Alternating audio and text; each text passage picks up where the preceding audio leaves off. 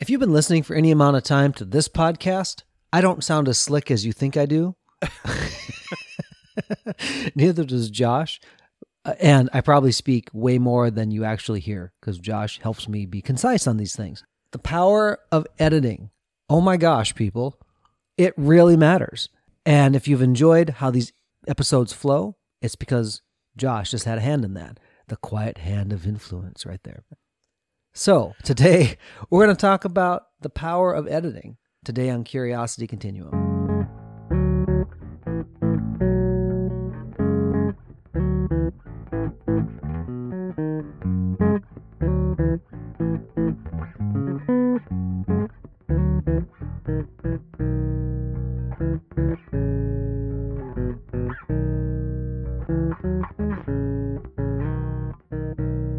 Hey, everybody, this is Josh. And this is Brian. Welcome to Curiosity Continuum. We are a podcast and movement started by two lifelong friends whose mission is to guide you through a changing world by helping you level up your contextual awareness and sharpen your collaboration and problem solving skills. Our conversations explore, examine, and reframe practical topics that help you learn something new and apply what you already know in a new way.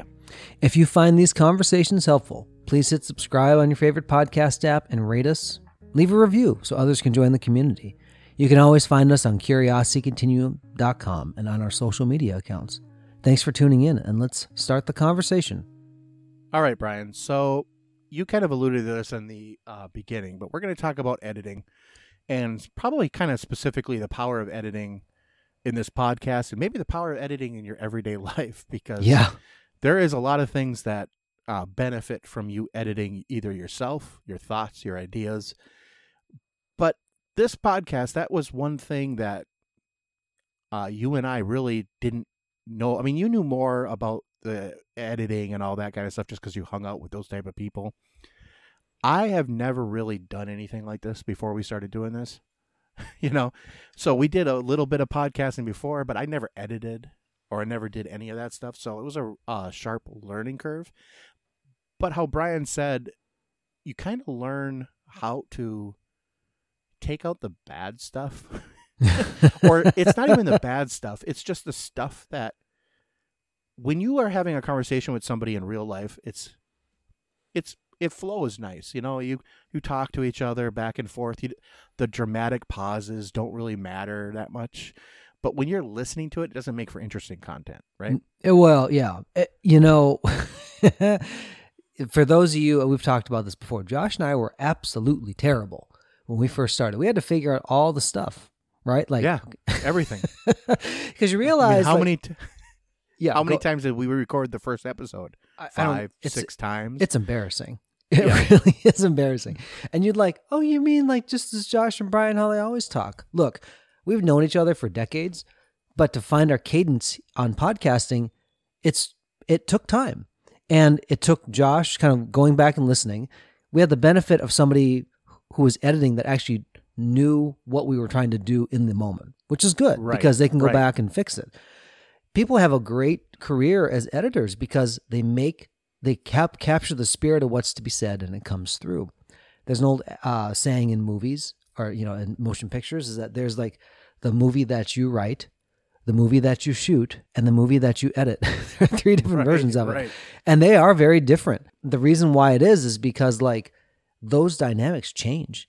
There's a lot of power in the editing suite because what it allows you to do is actually go back and reevaluate something and rethink it right. because editing doesn't really happen in the moment. Now there are those things like if Josh were to let loose a tirade of Gordon Ramsay choice words, you know, Which like we which does not happen ever. no. there'd be somebody like with the five second delay. Okay, bleep that out. That's one thing. But when we're talking about rhythm and flow, editing has a really big impact on it because it has a mental impact on you. And sometimes the person is really good at what what they know and they're absolutely terrible at speaking. If anybody's done any type of audio editing, they know it's like, yeah, this person is brilliant and they just sound like Ozzy Osbourne when you try to interview them. Yeah, and we've grown in that sense, and I, I think that a lot of people would if they spent as much time in front of a microphone, because you start hearing yourself. For example, what I do and what Brian does is we we record this together and then I let it sit for a day or two before I edit it. And what that does is it lets my brain kind of clear of what the actual recording process was like and I just listen to the content. So I hear every little bit of like ums and ahs and pops and things that we do that you don't even think you do when you speak. People don't realize that if you inhale before you speak or you know you say um all the time or or like like like like that's for me that's one of my pet peeves when I listen to a podcast is like hearing like 75,000 times. so I take that out. And when I take that out, I realize one thing and and Brian and I have edited episodes together we take that out and we're like, man, that sounds good. is that even? I mean, it's almost hard to believe it's sometimes us, but that is editing. And I think we've seen this, and like Brian was talking about with movies, we've seen this relatively recent, especially in recent years, with the advent of Blu-rays and DVDs with director commentary. I don't know if you've ever listened to like a your like your favorite movie let's say your favorite movie of all time on a DVD with director commentary and listen to the director's commentary, it is interesting to listen to like when they say, "Oh, we used to have this, do this, this, and this, but we took that out."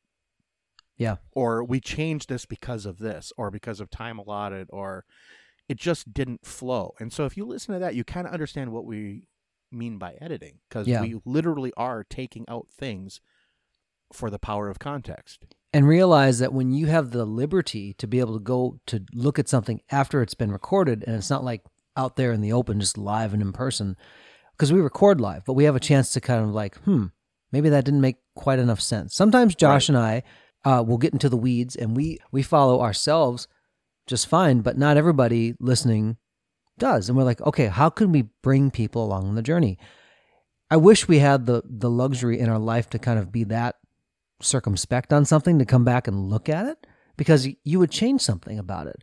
There was a, a great term that uh, Ron Block from Alison Krauss and Union Station used uh, once. I've had the privilege of playing with him in a few different contexts. And wonderful guy, super intelligent, and I mean world class at what he does.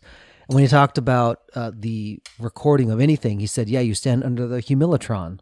he said, Yeah, the pretty much. the recording doesn't lie. Like as much as you may think that you executed that perfect, and Ron, his he's a masterful technician, and it serves what he wants to say musically. And I've watched this man from a very short distance play, and watch what he does, and it's like those things were born out of him listening again and again and going back and correcting things, and he got better at it because he's like, yeah, I don't like when I do that, so I'm going to change this, and how can I make this better? Those little things make a better product in the end. There's a reason why books aren't published, and it's like I just came up with this like this weekend. it's awesome, Right. You know that that's called social media, and if you plan social media, it's really not. But a, a lot of things you don't have that luxury to do. And I'll tell you what, I've gotten better. I can't tell you how many times I've said um or something like the one thing, and it's not the one thing. And Josh has called my attention to it. I'm going like, Josh, this is terrible. He goes, I know, I made you sound better. but you have to be aware of it. So the, someone with the power of editing is not only the, be able to communicate the spirit of what you want to do, but when somebody hears like the before and the after, they realize like I can become better. Because the the intent of editing is yeah, is is to make it what you want it to be like. yeah. The message you want to say to the people you're saying it to. Right. you know? Um i'll say this. So when we have listened back to things before sometimes we realize that not everything that we wanted to say came out right so i want to kind of apply this now for power of editing in your own life you may have written Yeah. an email you may have uh, written something or you've tried to say something it's okay to take a moment to pause and consider. Some of the best emails when you hear from coaches like, "Yeah, I understand that you're mad as you know what toward this person. Get write that email, scathe it all over the place, and then sit on it Yeah. for a week, and then maybe delete it after a week." You know, I mean, I have done that with text messages where I have written something like kind of snide and kind of like, and I'm sitting there typing it out, and man, I'm just thinking to myself, man, this is gonna be so gratifying when I send this to this person and I'm gonna be oh this is gonna be great, and then I look at it and I'm just like, no, and I just delete it. I'm like that's not I'm not doing that, but I got that out. You know, Yeah. and I and I mean only I know, and my iPhone knows that I was gonna do that. You know? the power of editing is also the power of restraint or constraints. right. So, like if a river overruns its borders, it's called a flood. like Right. that sounds kind of dumb, I know, but really think about it. If with this, what is it that you actually want to communicate? Because there's many different ways to do it. And there's not a right way or a wrong way per se, there's just a different way. Which I think is fun because you could say things 25 different ways and it, you can get the same point across, but other people would hear it differently. Um, No, I think that's a good point, Brian. I also think that that with the power of editing, it's also the power of being concise. It's the power of taking something that is larger to explain and shrinking it down to be smaller so that everyone can understand it in the same context. And the way I look at language is the less you speak, the more you can say because it's not taking this person forever to digest what I have said to them. mm-hmm.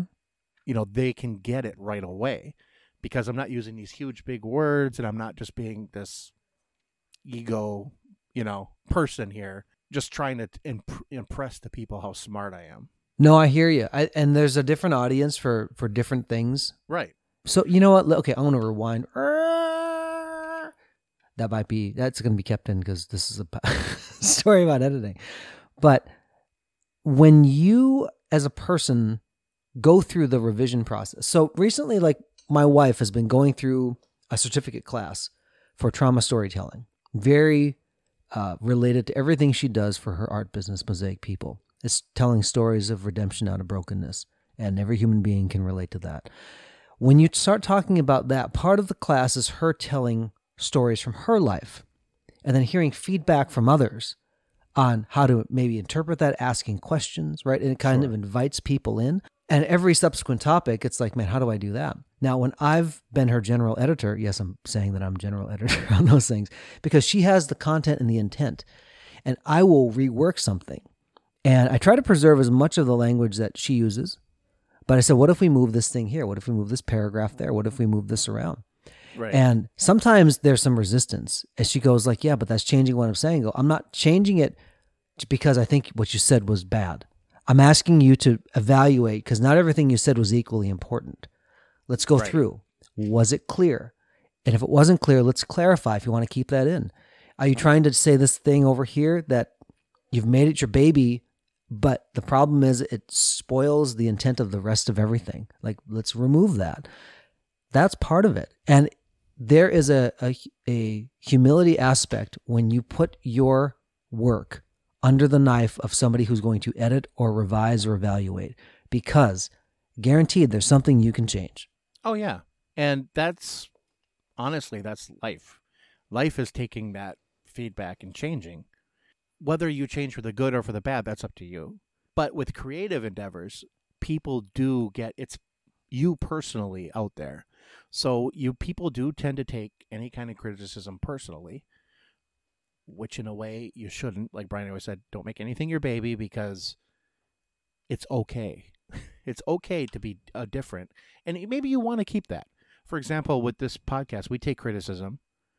We don't always change because of it. Sometimes we just feel it's not a valid criticism or it's valid but it's not something we're going to change.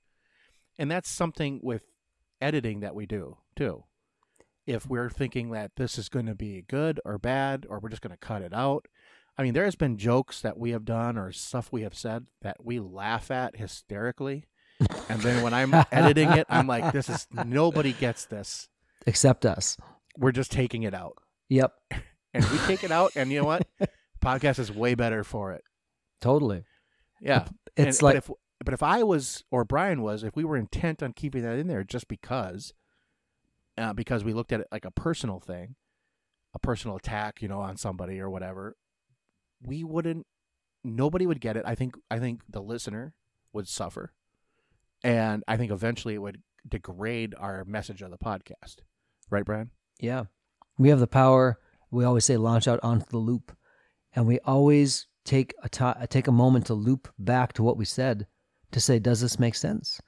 Some uh, some episodes that we record we may wait on for months because we we want to create a purposeful arc for everybody to follow. And that's a lot of uh, you know, shared content planning and Josh is going, okay, here's what how this slots into that. There's a lot of Tetris that goes on. I think what you see on the finished product that rolls out on Mondays at 12:01 a.m. on Yeah. on platforms worldwide. There's a lot of thought that goes into it, and there's a reason why when you pick up any book that's written by somebody it says, "I'd like to thank my editor." Why? It's because it forced them to be better. Be brave enough to have yourself go under the microscope and be open to editing things back and forth, whether it's something that's going to say something you already know better, or it might be like, you know what, I need to take that out and rephrase it. That's good. That means if you're getting better, it means that it's benefiting other people more. And that's a good thing. Yeah. And I think this is a great place to put a comma here, on Brian? Yes. So until next time, this is Brian And this is Josh. for Curiosity Continuum.